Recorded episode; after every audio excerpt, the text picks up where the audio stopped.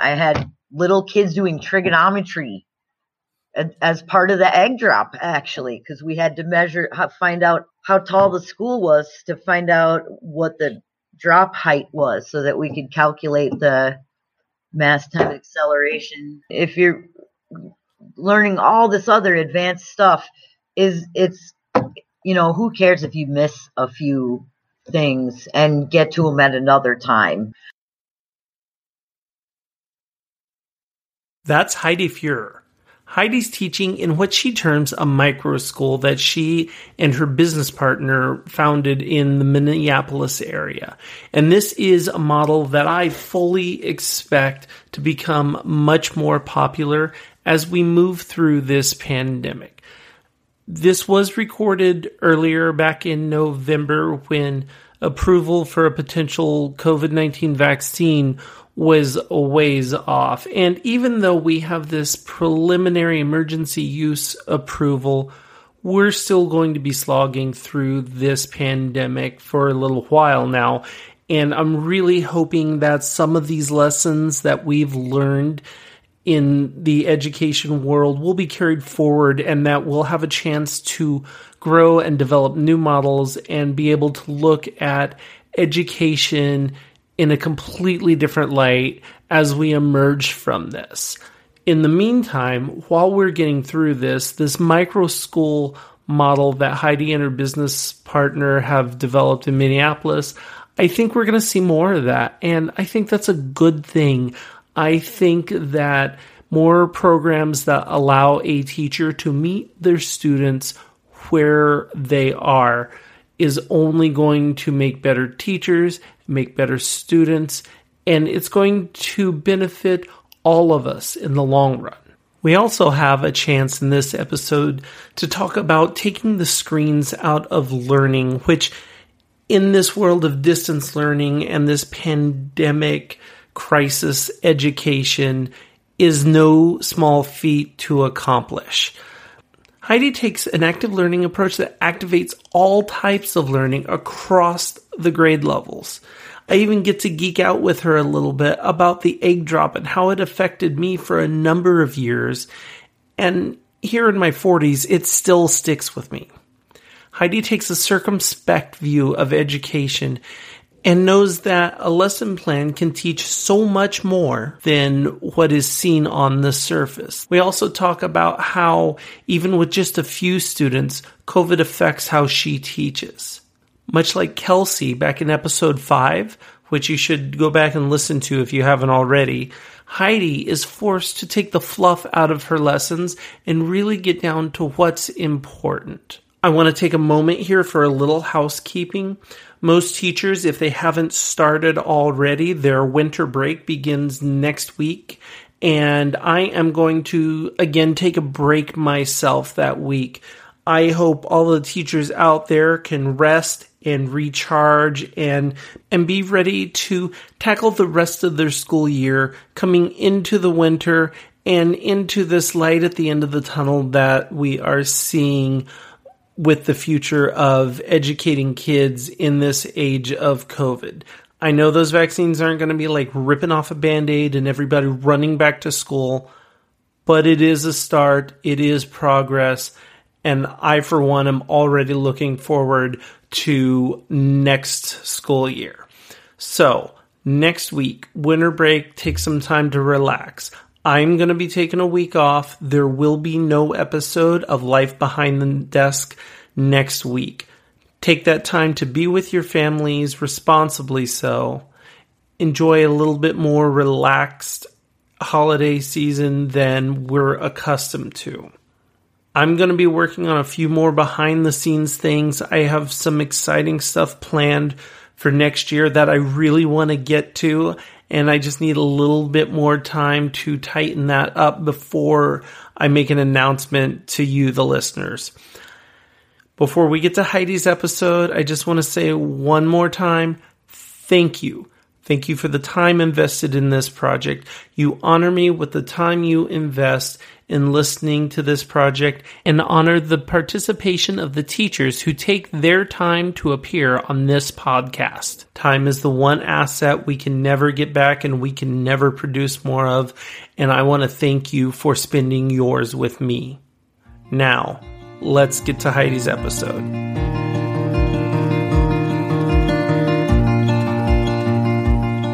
Welcome to the Life Behind the Desk podcast where teachers can give voice to what it's really like to be the one handing out the grades. You'll hear about the highs and lows of the job, the daily challenges, and the big picture struggles, and how that job's changed with distance education and COVID 19. It's a place where teachers with different experiences can share the parts of the job parents and students don't get to see, like staff meetings, how much work gets done outside of the classroom, and the tears and just maybe what summer vacation really looks like. And now, let's go behind the desk with Jonathan Miller and this episode's education superhero. Welcome back to Life Behind the Desk, everybody. In this week's episode, I'd like to welcome Heidi Fuhrer, who is teaching from the Midwest. So, Heidi, if you could just introduce yourself a little bit, tell us where you're at, what you're teaching, and we'll go from there. I'm Heidi. I am uh, just recently opened a micro school that serves K through 12 in uh, near Minneapolis, Minnesota. I started as uh, teaching at the college level in the English department at, in Mankato, and and then I was substitute teaching in Minneapolis public schools for four years, and now I have joined a an amazing business partner to open uh, this micro school to serve changing needs during the pandemic. And I've got uh, about five kids who are, I'm providing all their curriculum because they are homeschooled. And I have one student who I'm supporting uh, through distance learning. And we're probably going to pick up more distance learning kids soon, we hope. So the students that you have at your center, how is that arranged? Are they registered as homeschoolers with the district, but they're just coming to your center for is it the bulk of their education? Are you doing everything? What does that arrangement look like?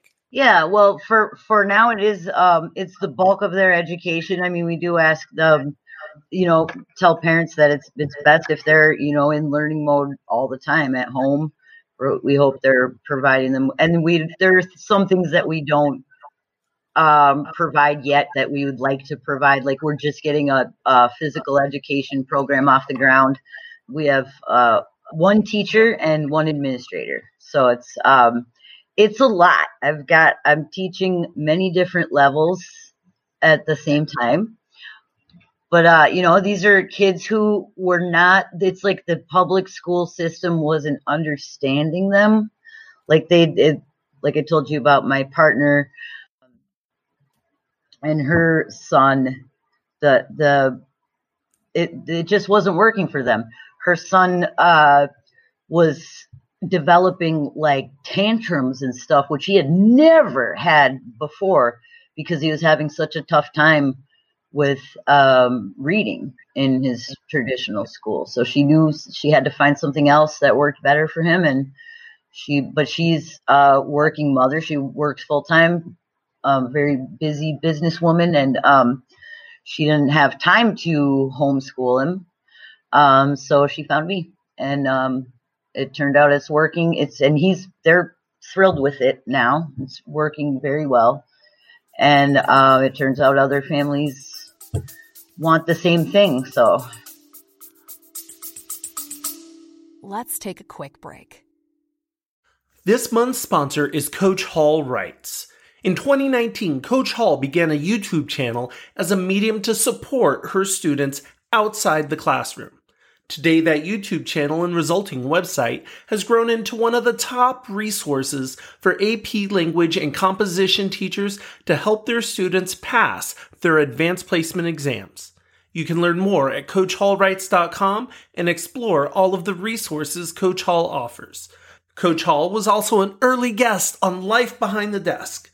This means you can listen to her episode on this very same podcast. Links for that episode and the Coach Hall Writes website are available in the show notes of season 2, episode 3 of this podcast. And now, back to the show.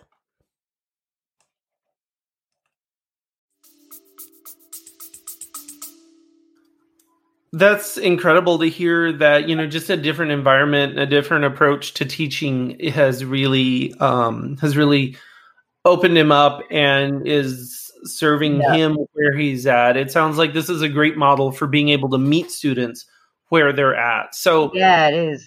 It is. Cause, uh, like I've got, uh, one of my math groups has a second grader, a third grader, and a sixth grader in it because that's what level they're at.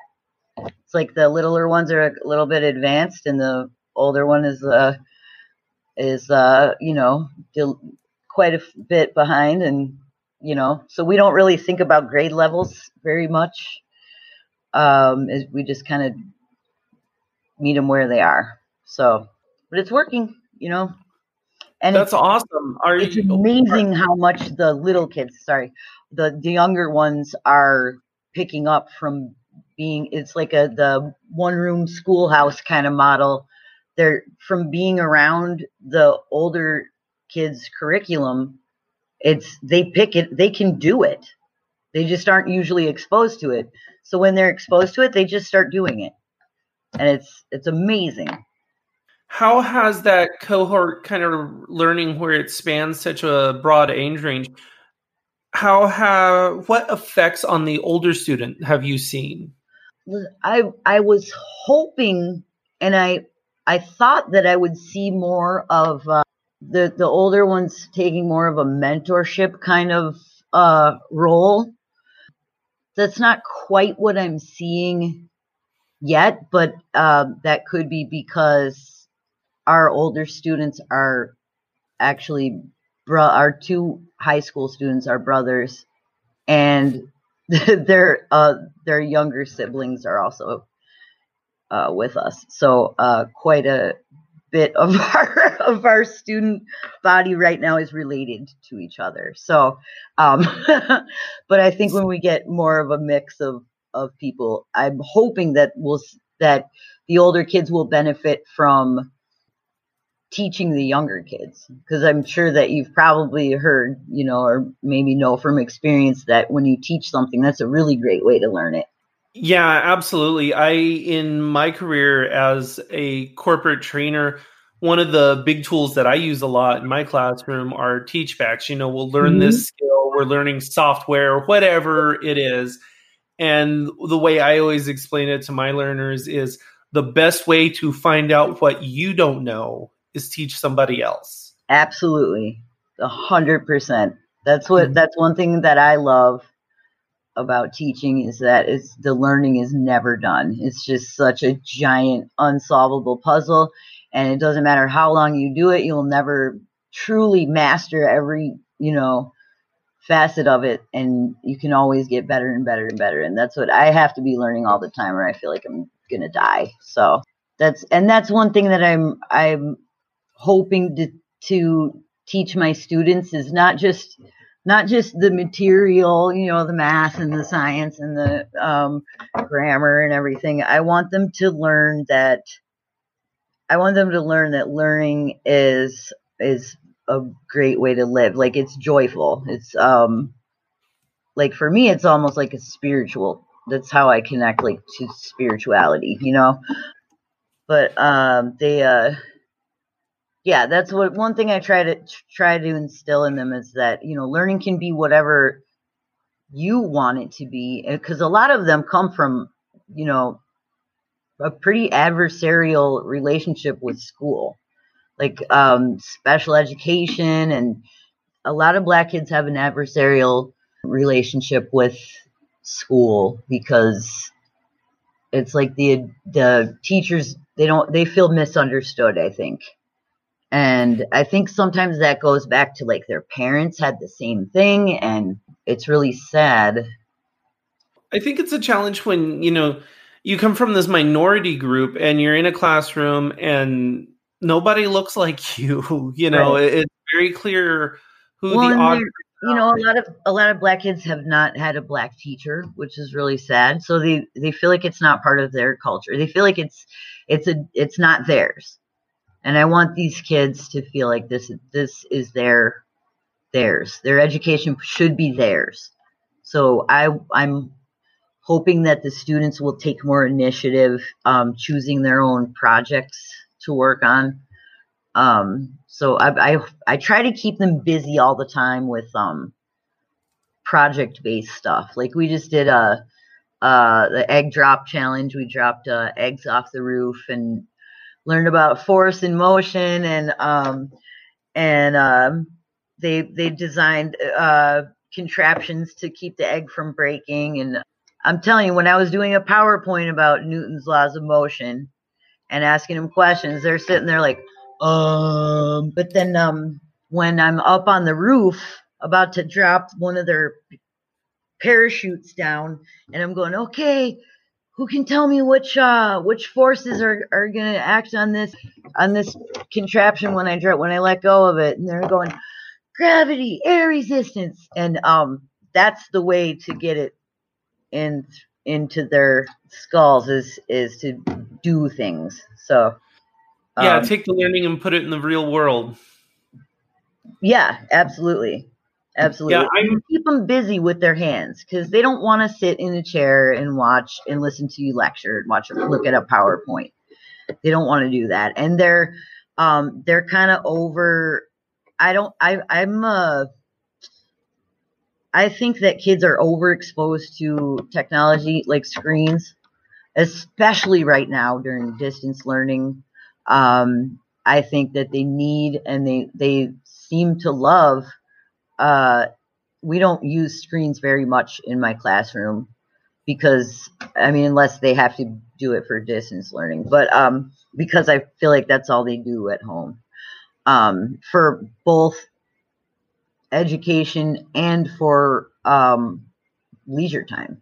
So we I try to get them off the screens, off the computers and we just get into the science lab or the art room and we just do things, make things. Like right now, we're we're uh, working on a couple things. We're doing we're making a Rube Goldberg machine um, for the Simple Machines unit, and um, we are building a full scale human skeleton out of paper mache, bone by bone.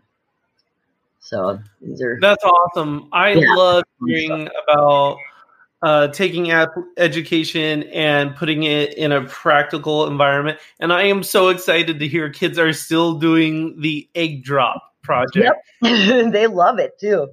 oh, that was, I got to tell you, that was one of my absolute favorite things in elementary school. I still remember doing that. Yep. I still remember putting it together. I remember mine. Uh, my mom was a seamstress and worked at home. Mm-hmm. And I remember diving into her supplies, and it was all this quilt batting that I had wrapped Oh, around. nice. And I take it in there, and I will never forget this. The I took it in. We threw. We were throwing them over this ball wall, and mine was fine. And one of the girls in my class, her mom delivered newspapers. So she had all these bags of the little rubber bands for newspapers. Mhm. And I remember she had packed her egg in these newspapers. And I'm sitting there thinking, these are hard, they're heavy. This is never going to work. Sure enough, we throw it over the wall a couple times, egg's perfectly fine, cracks it open. And for years, I, you know, you get bored, you start thinking about things. For years, I would still sit there and try and figure out how it was possible that her egg didn't break in the middle of all of these rubber bands. You know, I like this is something that bugged me for like the next five, six, seven years until I got into high school and into a conceptual physics class, and I was finally able to figure out, you know, how how that worked. yeah. Uh, so it's yeah. Taking yeah, we learned some good physics for this uh, for this egg drop, and and it was pretty much the same uh, curriculum the whole time, all the same materials for the littlest kids and the oldest kids, and we all learned, even me. Um, and we I made it hard for them too because I gave them each uh, a hundred dollars in play money, and I set for they had to build their contraption out of uh, certain materials that I set up in a little store, and um, the materials that were uh, obviously going to make it super easy were very expensive. Uh, like uh, uh, we had marshmallows. Um, one marshmallow was twenty dollars.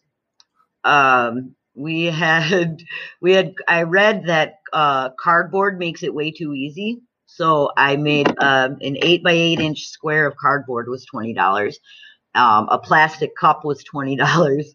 So and then some of the the less obvious things like you know bamboo skewers and rubber bands and and stuff were were more affordable. So it was interesting to see um, what kind of uh, cool solutions they came up with for that. So and that that is so cool. The um I want to kind of go back to something you were talking about how one of the cool things about teaching is you are never done learning mm-hmm. and it's much like it's for me I kind of equate it to a lot of professions like being a doctor or a nurse, you know, it's referred to as a practice. It's not a mm-hmm. master because you're yeah. always learning, you're always getting more. And you know, I've heard um, you often hear reference to the craft of teaching, and I think it's like the same concept: is you're constantly working, you're constantly honing your craft to be a better teacher. Um, and I'm kind of curious, starting this new venture, this micro school, how what how has that challenged or informed your concept of being a successful teacher? How has that kind of challenged you to hone your craft? Well, one of the biggest challenges is getting all those different grade levels into such a short amount of time. One way that we keep it affordable for parents because we don't want this to be just for, you know, upper middle class kids. We want it to be affordable for for everyone. Hopefully, um, one way that we keep it affordable is is uh, that we have a four day week, and one way that we keep it safe from COVID is that we have a small. We've broken it up into morning cohort and a afternoon cohort. So um, right now we only have one. Uh, at we have a four four hours in the afternoon, so it's from one to five, and um, from Monday through Thursday. So that is not very much time. So we don't we don't do lunch and recess. Uh, we don't uh, we we don't do a lot of the the things. It, we have to be very very efficient, um, and it's pretty much direct instruction all the time because you know that's uh, that's what I'm do I'm doing direct instruction all the time. They have they have their independent work time while I'm working with other grade levels. So um, that's tough. Is the the time management with so many grade levels is it's tricky. So we're gonna see how that works. It's kind of experimental, you know, right now, but uh, we figured what's the worst that can happen if you, you know, so your second grader misses, uh, you know, the unit on uh, commas or whatever. I don't know. like, um, you know, what's the worst that's going to happen if they're also picking up like all these great like physics and I had little kids doing trigonometry as part of the egg drop actually because we had to measure how, find out how tall the school was to find out what the drop height was so that we could calculate the mass time acceleration if you're learning all this other advanced stuff is it's you know who cares if you miss a few things and get to them at another time? I don't know. I um of course the standards are important and i'm not saying that the standards aren't important. Of course they are but um you know we're we're flexible about when you know we meet them and um we're, ho- so, we're, we think that I'm I'm convinced that these kids, if they get through a whole school year with me, they will be far ahead of where they would have been in a regular, even during a regular school year. So. Yeah, it sounds like you're saying, you know, that yes, the standards are absolutely important, but there's things that are more important. Yeah, absolutely. Yeah, absolutely. You know, like learning to to love uh, school and to love learning is that's important. Yeah, as I look around today, I kind of see a severe lack of of people who were taught to think critically. yes. Oh my goodness. You know. Right? Yes. And that starts uh, at a young age. Yeah, um, it does. It really does. I don't. I'm not sure if we've really focused on skepticism. Kind, not, not really. Uh, you know, I haven't made a direct lesson plan out of it, but we we do talk about it from time to time. Like I had a kid say, "I don't believe in cavemen," and I said, "What do you mean you don't believe in cavemen?" And he said, "Well, because if you know Adam and Eve and everything, they were the first people, and they could talk. They had language. They had you know." They could cook food, all this stuff. And then there's saying that there were people before humans that didn't have language and and I said, well, let's look at the sources and let's look at the the, the purpose of the you know documents that you know and um and we got to talking about uh, you know how the Bible just because you know we're not taking it literally doesn't mean that you know, you're not Christian or, you know, and I, and about how most Christians don't take it completely literally. and, um, so, you know, these things come up, but, uh, hopefully, you know, critical thinking on their own will develop. I think it will. Yeah, you know how growing up there was those phrases that your parents use over and over that you you learn to hate when you're a kid and then as you're an adult you kind of one day you open your mouth and your parents come out and, and I know one of them for my son is going to be solve the problem. Okay. Yep. You know, and That's it's good. and it's not just about math or spelling. It's oh, this broke. Oh, I can't figure that. Solve the problem. Step yes. back. Let's figure it out. You're Absolutely. seven. I've got kids who are constantly asking me, "How do you spell this?" And I, I don't spell things for kids. Sorry, figure it out. Sound it out. um, or or look around the room because man, these uh, I'm seeing a lot everywhere. I'm not just among my students, but everywhere. I'm seeing a lot of the pandemic has made kids very lazy about reading. Hmm. They, if someone will read it to them, they would rat. they they.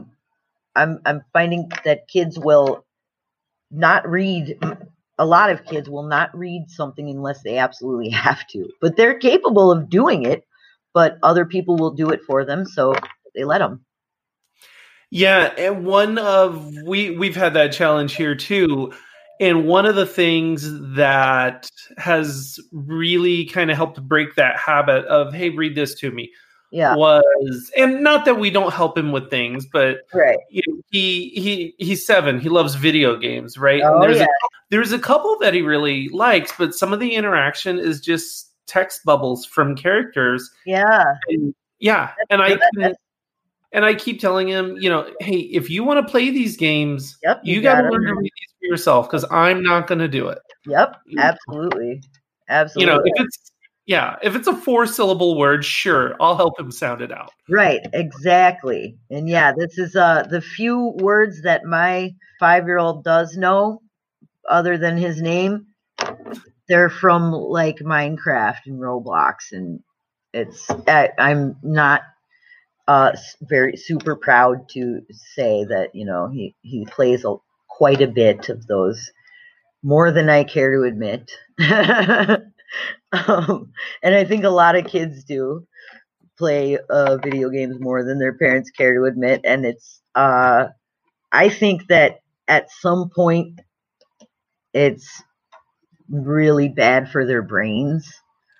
Like at, when I was sub subbing, I taught every kind of student um, in all kinds of of uh, classrooms and emotional behavior disorders and um, all kinds of cognitive disabilities and, and everything. And um, seems like the most wild, crazy, violent children uh, had one thing in common, and that was they'd spend the entire weekend just stuck to glued to a screen. unsupervised. I don't know. I, I watch out for for overexposure to stuff like that with kids. A lot of people my age didn't necessarily grow up in technology. I did. I my dad was a technologist from the very beginning, you know, but starting in the late 70s. Okay. And I grew up around it and it's I've still had to find myself now as my son gets involved in video games and he loves it. I've had to kind of re-educate myself on the games that are out there. Yes. What, what is the game and what is it doing? And yeah, you're right. It's the on the unsupervised part scares me to death in the more cooperative games, which I think there's some value to be had out of that. But I have to educate myself to know what he's doing. right. And I also have stepped back and looked at okay, he wants this game. Well, is it just a shoot 'em up kind of game or oh hey, this one he's actually building a level and there's problem solving involved. yeah. And yeah. yes, some of them do have some good, valuable uh stuff in it, like Minecraft and and like uh we I let my son I don't let him play Roblox, but I let him play Roblox uh studio where you can create a Roblox level. Like the some of that stuff is good. Minecraft is is pretty uh, there's it's it leaves a lot of room for creativity and uh yeah, think Minecraft is incredible. He really enjoys uh, Mario Maker, where you Okay, build Mario levels. oh my gosh, my son would go crazy for that. Oh, Yeah, he loves I gotta find that one. Yeah. Yeah, Um, those ones that, that allow for creativity, that demand creativity. Those are those are fantastic. The, it demands it, and then one of them he can't. You can't share the level until you've completed it. So you have Yeah. to problem solve to make sure that it's actually you know a playable Yes. thing. Absolutely. Oh. Now you said your center is K through twelve, and you just have a handful of students at the moment. What Yes. does kind of that student makeup look like? It sounds like you've got some high schoolers and then Yep. some younger ones. I have a first grader, and he's uh, he's the one who's enrolled in Minneapolis Public Schools and uh, distance learning. But since he's only in first grade, uh, he gets his distance learning stuff done in less than half the time he's here, and the other half the time he is doing stuff with us. So he's doing a lot more than the rest of his first grade class. So, uh, uh, and we have a second grader, a third grader, uh, a sixth grader, and a ninth and tenth grader. So it sounds like six kids, and you said you've got some uh, siblings in there. So Yes, you're dealing with not just like the normal classroom dynamics. You're dealing with some family dynamic That's stuff tough. too. That is a big challenge. That two thirds of my student body are siblings in the same family. So, because I've got the, the four four of these kids are are siblings of my six. So, um, uh, yeah, we wouldn't be in business without this one family. um, uh, so thank goodness that we have them. But but uh, it is really tough trying to uh, get them to treat each other as classmates and not as siblings because there's you know there's a lot of uh, you know arm punching and and uh, picking on each other, tattling on each other. Um, just you know bringing arguments from home and and that is it, it makes for a really difficult dynamic um, because it's such a huge percentage of the classroom um, you know every teacher knows that sometimes a group of you know five students can be more difficult than a group of 30 students because just a couple of people you know is such a large percentage of the dynamic of the the group so Yeah, and I've noticed in smaller groups versus the larger groups, there's a certain amount of peer pressure to to behave, whether it's felt or it's overt or not. That you know, it's I feel like that's part of it. right in larger groups you mean it's there's peer pressure to behave Yeah. Yeah. Whereas that you Yeah. know that's not there in smaller groups. Yep, exactly. It's easier to set. Uh, maybe it's a it's something with like a the power dynamic. It's easier to establish your, your authority in a large group. And in a small group, everyone's individual bearing is so much bigger that it's they're they're almost as big as yours as the teacher, which they you know that's not how it's supposed to be. So um, so you've referred to your program as a micro school. Is that a designation through the district or the state, or how does that work? No, um, that's what I wanted to know when I called. I found an ad in uh, on, on Craigslist, and it said, uh, "We're we need to find the right person, and we want to build a micro school." And and I'm like, "What?" I'm intrigued. What is this? And uh, and we kind of just uh, there are a few micro schools that are they're popping up all over the place because of the pandemic. Um, it's not an as far as I know, it's not an official designation anywhere. Um, but it's it's happening. Like my uncle who just retired um, as a he was a high school teacher. He's he's doing a micro school in um, Milwaukee. Um, but it's just out of necessity. There's working parents they absolutely just can't supervise their kids' education. They just can't do it. And they're terrified that, you know, their kids are going to flunk out of school or um, at least fall incredibly far behind or not, you know, just, just having them supervised during the day, just childcare is a big deal. And they need options. They need it. So this they're popping up all over the place. I know um, before I got before I met my partner and started this, I was looking for jobs as a private tutor because that was that's what a lot of uh, wealthier families decided to do was hire private tutor form they form form uh, learning pods have you heard about this pod pod learning so they, they're forming pods with you know, in their neighborhood or their their kid's classroom, and the parents were all chipping in on a on a tutor to oversee the kid's education for you know six hours a day, five days a week, or whatever. So I was looking into that. I interviewed with some people, and um, it just wasn't the right fit with any of them, I guess. And then I found Lisa, my partner, and uh, we just hit it off it was amazing. Just the we're we're such so good together. I think um, Lisa has kind of a, a her her own kind of innovative brilliance. She's a she's a an entrepreneur, um, and she she she said, you know, if we do this, you're not you're not going to be my employee. You're going to be my partner because and it's it's some risk that you'll be taking because we don't we don't know if uh if we're gonna if this we're gonna make a living or not and uh and I said, well, I don't have any money to invest. And she's like, I'll, she's like, okay, I'll take care of all the, the business stuff and you take, care of all the teaching stuff. And I said, okay, that's great. And she's like the old school definition of an administrator like admin is they're what they're supposed to be for is not to like put all these crazy regulations on you and force you to do paperwork they're supposed to be there to make the the real you know job of of education the the meat of it which is actually teaching they're they're supposed to be there to make that easier.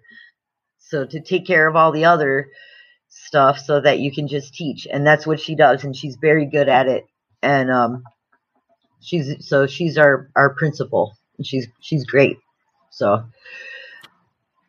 It's it sounds like she does a really good job of stopping any blockers from affecting what how effective you are in the classroom. Yes she's great. I couldn't ask for a for a better partner and she's she says the same about me. Like our uh we just we balance out each other's strengths and and faults. Like she's she's very neat and i am uh I she calls me her little tornado because I'm kind of a ADHD nightmare of stuff. Like I'm a very disorganized. Um, but uh, our classrooms looks beautiful because she she um, is really great at organization and it's good. It's it's a good good business partnership, anyways. That's wonderful. So, with the students that you have now, how did you find those students, or did they find you? And then, what kind of what does the model look like going forward, trying to find more students?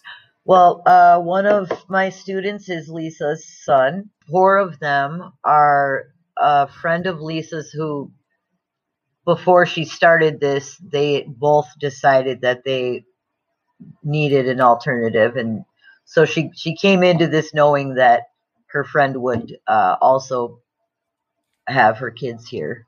So we knew that we'd have at least some students to start off with, which is good. Uh, so that's the four of them, and then uh, the, our other student found us. We just posted on social media, where that's how we started getting the word out.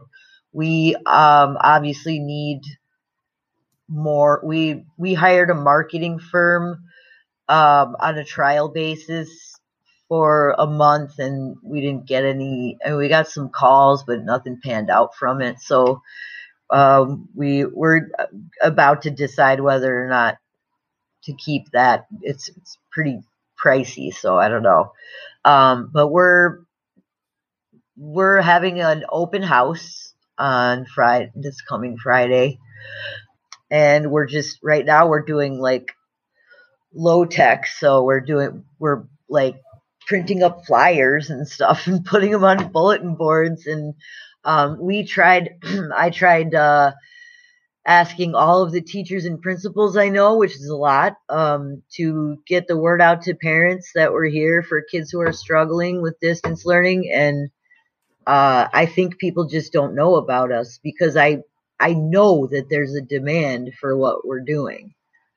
I know that there's tons of kids out there and families that are are struggling and really stressed out about distance learning. Like and kids who are depressed because they is you know they don't have a they they don't leave their house enough or get to be around people around other kids their age. So i know that there's a demand for what we're doing. We just need to get the, the word out there.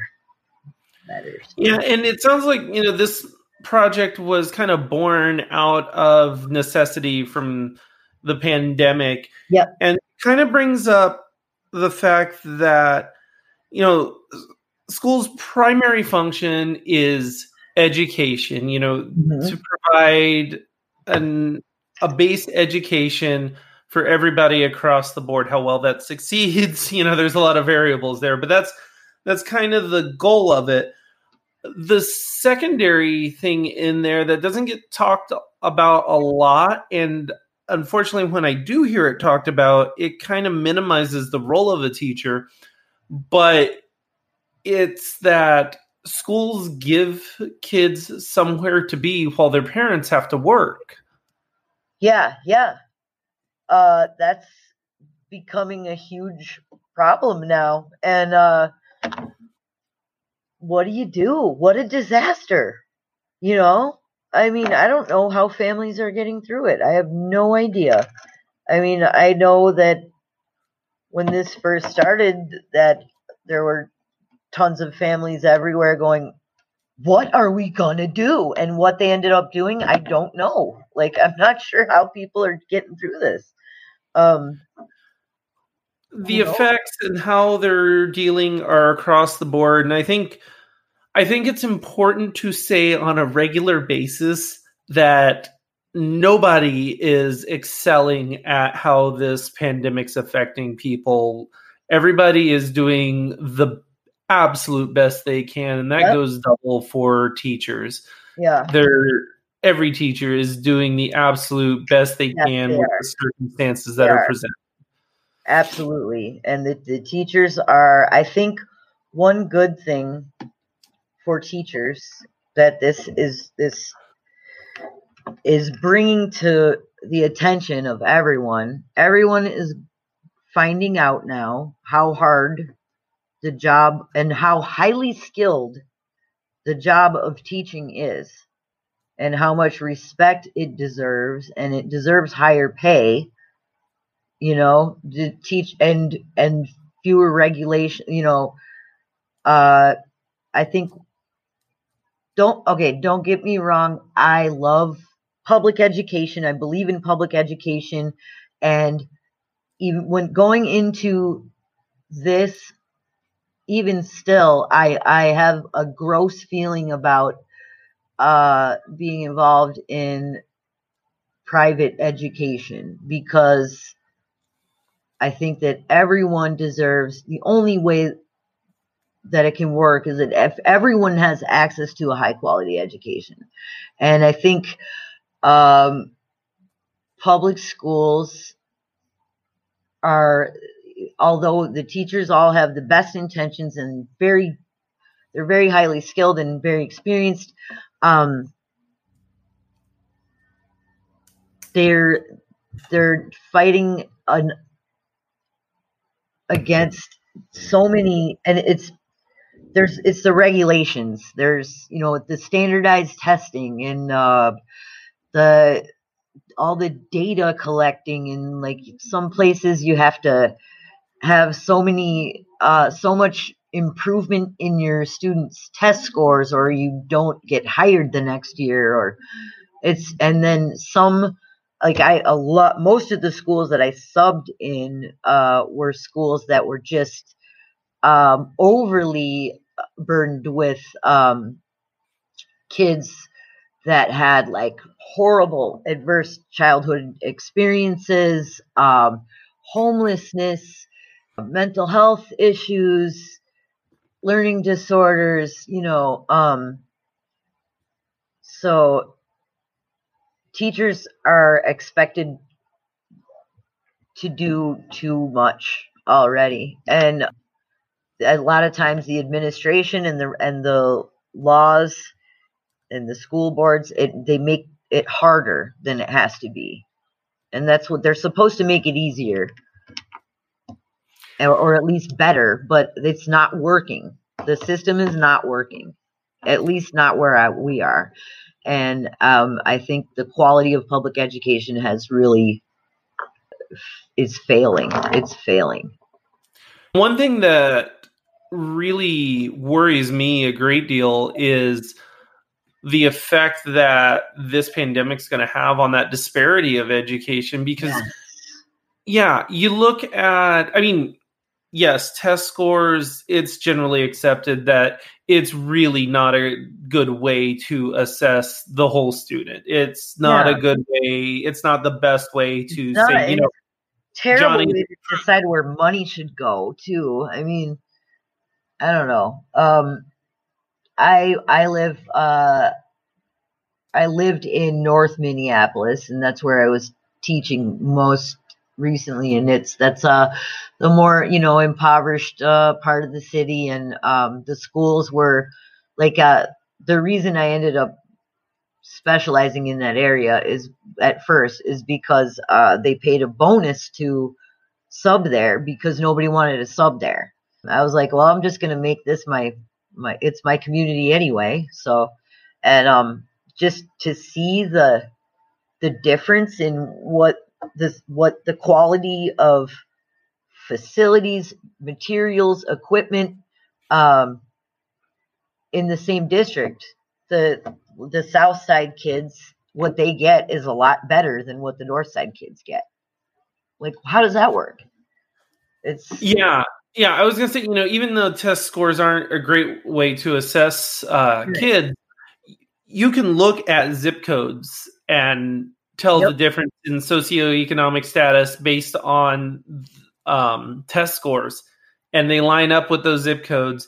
And it's not fair, and it's not right. And I am so worried about the long term effects that this pandemic is going to have on that disparity of education because it's not going to get any better. make it worse, and it's it was already such a huge problem. It's just it's it's so sad, and I don't I, I but I feel like I really hope that there's a way that I can bring what I'm doing to uh, kids who who need it. And it looked like for a minute it looked like there might be there was a, a woman who who said that she she could diagnose kids as as needing a learning pod for their mental health uh, she was a mental health worker and she said uh, and and then she could have the state health insurance pay for it to come to places like what I'm doing. And I'm like, if that happens, we will be we will have to expand like really soon. That would be amazing. But and I don't know, I don't think it ended up panning out that way. But like something like that would be great. But uh, yeah, yeah, yeah, because that's another aspect that long term we're going to have to deal with even for the schools who are back full in person you know there's a huge mental health toll taken on Oh students today. yes, It, it, it's astounding like one of my cousins she finally sent her daughter to school. They had opened but she was hesitant because of infection rates and all those things that you have to worry about. But her i believe six or seven year old was showing very very very clear signs of clinical depression. Yeah, and you know she had she had to. It became you know health is a concern and infection is a concern but it, it came down to a choice between physical health or mental health.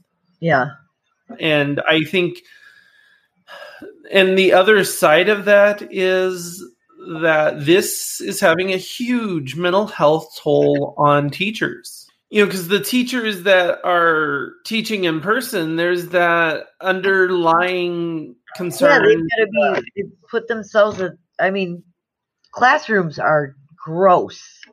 Classrooms, uh, kids are disgusting. They don't wash their hands properly. They're just snot factories, and there's just, you know, bodily fluids just everywhere. You know, I mean, in a regular classroom, it to have that kind. I mean, I think that the only place that would be higher risk of infection would be a hospital.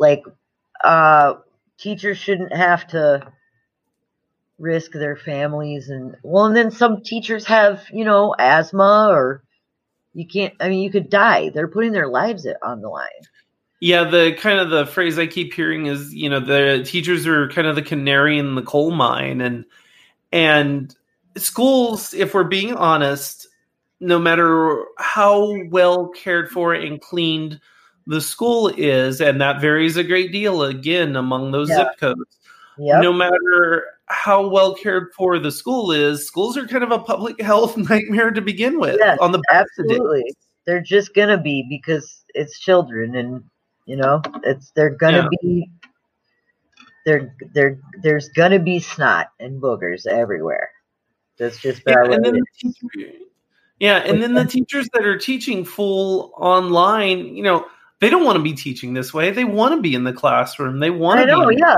They don't want to, but yeah.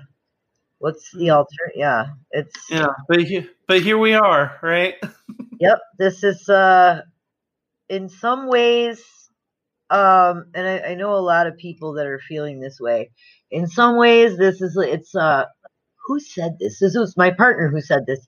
It's like a slow apocalypse. Like, um, all these systems are falling apart, but it's not like a like a nuclear bomb apocalypse where everything's gone the next day. It's like things are slowly kind of falling apart and being rebuilt. And um, there's there's it's scary, but at the same time, because there's so there's so much possibility to rebuild in a way that works better to to make it make something anew and make it the way that we want it, not the way that the system just made it. And that is what Lisa and I are trying to do with this place. And like I have other friends who are doing this in other, you know, areas of life, like some uh, socialist friends of mine are building like a socialist utopia in their neighborhood, and you know, just um, you know, it's uh, and we've we're like I'm in Minneapolis. We had uh, some issues with the police lately that you might have uh, heard about with police brutality, and and they were talking about abolishing the police department and um, you know making some kind of new community protection uh, program, and just the the possibility. It, it's exciting, you know. That we Yeah, could get rid of some of these old systems that are just awful and remake the world the way we want it. Absolutely. I, I really feel like there is this huge opportunity to come out of this better than we went in. Absolutely. The There next is. year is going to be rough. It's going to be ugly, but Yep. as a whole, there's a lot of opportunity there too. There is. Um, And you know, I'm a little biased because I have such a strong commitment to education, but I really think teachers are going to be on the ground floor at that. hmm Absolutely. Absolutely. I just So- teachers need to be supported so that they can work their magic. Um, and I think if teachers were supported right, school would be better for everyone. And that really kind of gets to the heart of this project of trying to give teachers a forum where they can share those stories so that people understand mm, you know more about the profession and more about what's needed to support that profession. So we're kind of coming, you know, down to the end of our time, but one of the things I really want to know is what drew you to teaching in the beginning and what drew you to this program and what's got you sticking it out you know at least in the interim and hopefully for the long haul Um, what drew me to teaching in the beginning? Um, I got a teaching assistantship in grad school, um, where I was teaching my own section of um, English composition, and I found that it was it was just like it was magical. I was like, this is my calling. What? I thought I wanted to be a writer. Like, no, it, it turns out I it, I was so good at it. It was like I just I got up in front of the classroom and it's like a whole new person came out. It's like I, I'm natural. I don't know. I um I love it. And um and like I was just from the very beginning like creating all of my own course materials and lesson plans and um just had so many ideas just and um that was was fun. Uh, that was still one of the most well, it was the most fun teaching uh, experience that I had. But now this is. So I learned after I after I decided that I could not make a career out of adjunct professoring because of you know the lack of job security and decent pay. Um, then I learned a lot of. I think it was a it was a great experience just to do so much substitute teaching in you know impoverished schools. Um, I learned like the really difficult nitty gritty of, of classroom teaching. Um, like I uh, most of like for for three years in a row, I ended up doing long term assignments in fifth grade for like most of the school year. Um, so I I really got to know what it the job of of being a classroom teacher is, and all the roles that a teacher has to take on. Like um, you know, it's you have to be kind of part social worker and nurse, and you got to talk to parents and um, uh, and that was that was a really great kind of boot camp for just trial by fire you know? It was it's it's a hard job. It really is. And um and now this job, um, it's really it's it's my dream job. Like it's all the things that I always wanted to do um as a teacher in public schools but couldn't because we didn't have time or you know couldn't afford it or whatever. And none of the things that I don't want to do like I mean not none of the things I don't want to do but like some some of the things like there was this benchmark unit in 5th grade about corn. And I'm like um this could not be less relevant to these North Minneapolis kids. Like some of them have never been to a farm like they don't care about corn. And it wasn't even interesting like you know they could have uh put like some more like politically you know controversial articles about corn but it was just really boring articles about corn. I'm like i i can't i, I have to believe in i can't sell it if i don't believe in it right like the egg drop challenge like newton's laws of motion i believe in that i can sell that you know um, so everything that I teach is something that I strongly believe is important. And that's the it's it's I love having that kind of freedom. That's why I love this this job. Thank you again for joining me and for allowing Heidi to share her story. Remember, no new episode next week. Take this time to recharge. Teachers are going to need it. There's only one episode left this year, and I'm pretty excited about that. I am very proud of this project and want to thank you for making it possible. I do need help growing it, however, and you can be part of that. Just share it. That's all you need to do. Just sharing this podcast helps me grow numbers, helps us grow the audience, and helps widen the voice of the teachers who take their time to appear on this podcast. Tell your friends and family about it definitely tell the teachers in your life about it. There's a link in the show notes that you can share. That'll always take you to the latest episode. Thanks again, and I'll see you in a couple weeks on Life Behind the Desk.